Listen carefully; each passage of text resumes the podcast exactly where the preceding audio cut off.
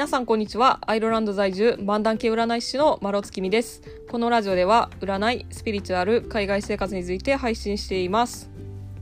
今日は、えー、笑いについての、えー、考察というか考えて、えー、いることについて話そうと思います。えー、去年の暮れですかね。なんかそれぐらいの時に『笑点』の新メンバーが発表されたっていうニュースがあったと思うんですけど、まあ、新しいメンバーに変わってどういう風になるんやろっていうのも私も楽しみにしててでちょうど日本にこれから帰るんでそしたらね『笑点』も見れるんでそれも楽しみにしてるんですけど私結構『笑点』のファンなんですよ。小学生の時からずっと見ててで『笑点』グッズとかあと本とかまあ、そういうもんもいろいろ持ってるんですね。あの商店の座布団とかも持ってるし。で、えー、日本帰った時に東京に行く用事があるんでその時にあの商店のカレンダーえー、グッズ売ってる店があるんでそれちょっとカレンダー買おうかなっていうふうに思ってるんですけどまあそれぐらい好きなんですね。で、えー、TVer をこう見てたらその正月にどうやら『笑点』のドラマがあったみたいなんですよ。あの立川談志が『笑点』をまあ、立ち上げていった時の物語っていうそういうような、まあ、2時間ぐらいのドラマが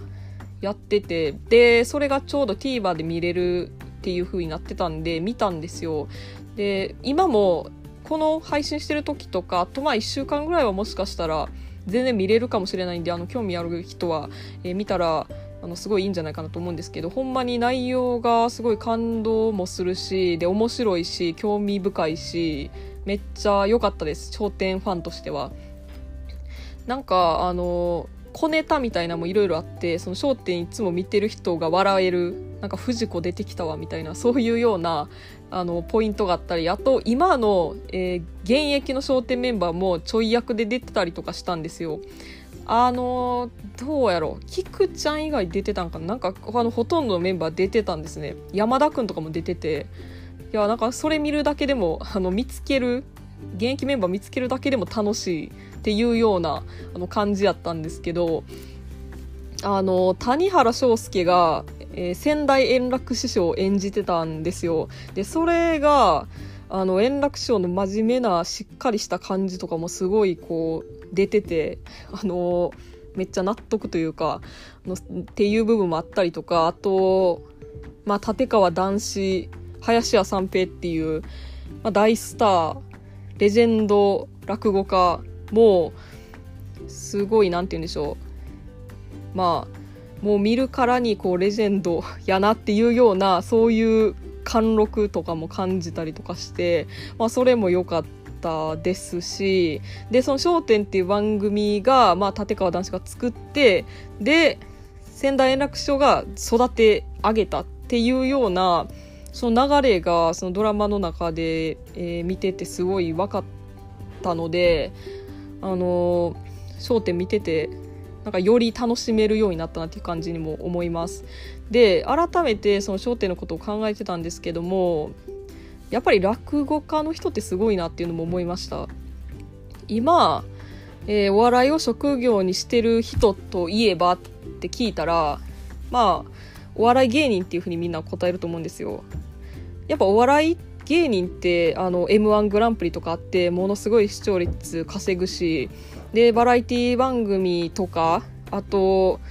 まあもはやニュース番組とかにもお笑い芸人が出てたりとかしてもうすごい浸透してるというか、まあ、お笑い芸人ってすごい人気やしっていうようなのが、まあ、今の時代やと思うんですけれどもで落語っていうとやっぱなんか古いとかなんか意味わからんとかでこうあんまり触れたことないっていう人もいっぱいおると思うんですね。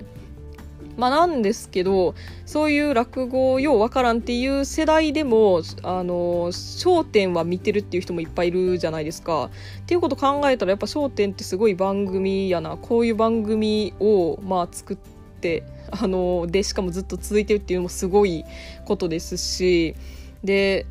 まあ落語家ってまあ要するに人をまあ楽しませる笑ってもらうっていうことが仕事なわけですよね。だそれをえー、まあその笑いを大事にしてるんやっていうことがすごい伝わってきたシーンがそのドラマの中にあったんですね。それが、えー、先代、えー、林家三平が亡くなったっていう新聞記事が出た時のシーンなんですよ。でその時にまあ林家三平が亡くなったってなった後に、えー、立川談志が何をしたかっていうと、えー、林家三平が、えー、得意やったあの話を寄せで、えー、自分の演目として喋ったんですよね。でそれって、まあ、追悼の意味があったと思うんですよ。しかもそのすごい、えー、若くして亡くなってるからその林家三平が、まあ、54歳かで亡くなってるから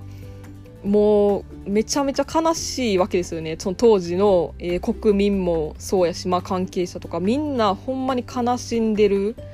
っていう中でまああえてその立川談志は、えー、その林家三平の話っていうのを寄せで持ってくることによってでしかもそのお客さん聞いてるお客さんたちめっちゃ笑うわけですねすごい面白い話やから。っていうことでそのまあ悲しい出来事を、まあ、笑いに変えたわけですよ。だからそれって本当に、まあ、落語家っていう笑いを仕事にしてるからこその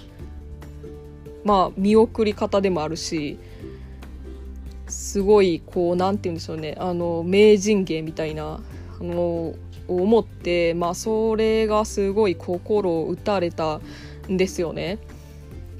でそのシーン見た時に一つ思い出したことがあって、えー、先代の円楽師匠が亡くなった時の話もう何年も前ですけどその時にもう円楽師匠が亡くなりましたっていうニュースが出てそのほんま直後ぐらいの『笑点』の収録なんですけどあの天国の円楽師匠に向けて一言みたいななんかそういう感じのお題が『笑点』で出たんですよ。でえー、その時のね、えー、今の円楽師匠、えー、楽太郎ですねの答えがすごかったんですよ。あの今の円楽師匠っていうと、えーまあ、仙台円楽師匠と、まあ、当然ながら関係性がものすごい深いわけですよね。でまあもうめちゃめちゃ悲しみの中にもちろんいると思うんですよ。でやっぱりどうしてもしんみりするじゃないですか誰かが亡くなったっていうとあ悲しいなっていうあのそういう風になってしまうどうしてもっていうような状態の中でじゃあ何言うんやろって 思ったらあの円楽師匠がね空を見上げてで「おい円楽師匠すぐ歌丸をそっちに送りますね」って言ったんですよ。でもう会場大爆笑で、もう私もめっちゃ笑って、で、歌丸師匠はもちろん、お前何言ってんねんみたいな感じで、もう座布団全部取れみたいな、なんかそれでまた笑いになるっていうような、なんか確かそういうような流れやったんですよ。いや、これをね、あの、見た時に、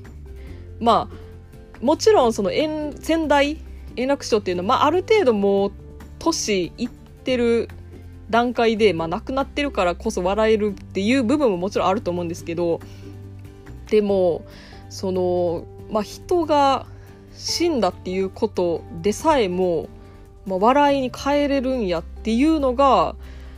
いやまあほんまにすごい落語家の仕事としてまあすごいようなっていうのを思いました。でえっと仙台楽章もそれ多分笑って喜んでくれてると思うんですよ天国で。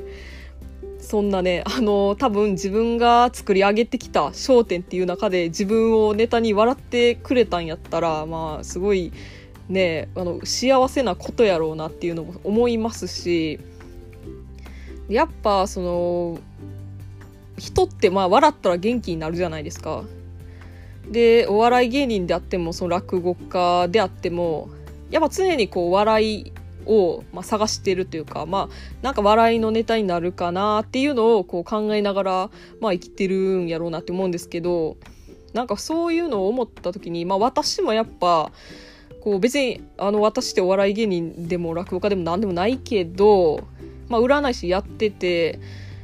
あの、まあ、お客さんの中でほんまにすごい辛い思いしてるっていうもう話聞くだけでほんまに悲しくなってこっちまで辛くなってくるようなほんまに辛い状況の人の相談に乗ることとかもあるんですねでもその時にもう一緒になってほんまそれは辛いですね悲しいですねって言って泣いてたら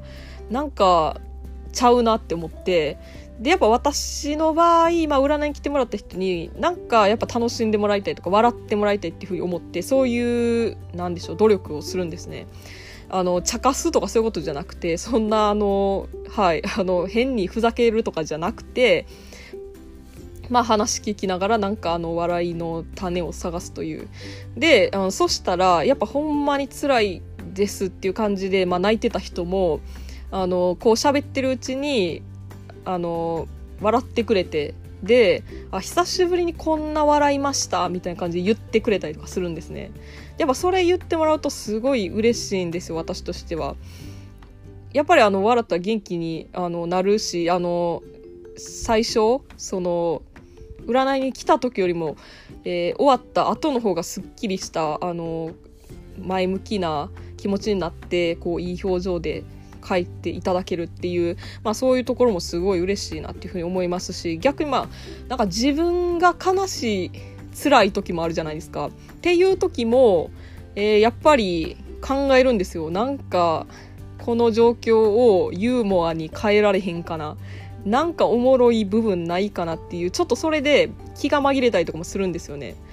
だからそういうやっぱ笑いっていうのすごい大事だなっていうふうに思ってるからこそ自分がなんかやばい時もちょっと頭のどっかでそういう笑笑いどころあるかなみたいに考えるっていうなんかそれは結構自分の中で癖づいてるなっていうふうに思いますしあともうずっと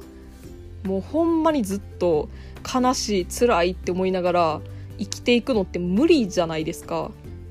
たまにそのたまに辛い苦しいって思ってても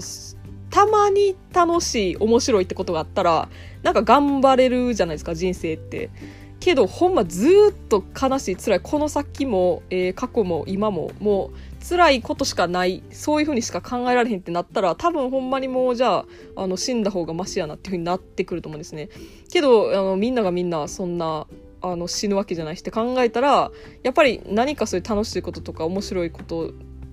があの将来的にあるんやろってなんか希望に持ったりとか、まあ、そういうことがあるから頑張れるっていうのもあると思うんでやっぱ本当に、まあ、その一つとしてやっぱ笑笑うってあの大事。まあ何回も言ってますけどっていうことを、まあ、あの私はこの『笑点』のドラマを通して改めて思ったりもしましたっていう、えー、話のシェアです。はい、えー、以上になります。最後まで聞いていただきありがとうございました。えー、もし感想などありましたら概要欄に私の LINE 公式の URL を貼っていますのでそちらからご連絡ください。LINE 公式ではお得に占いを受けていただけるキャンペーン情報なんかも発信しているのでぜひ登録してみてください。また次回の配信でお会いしましょう。占い師の丸尾でした。それでは。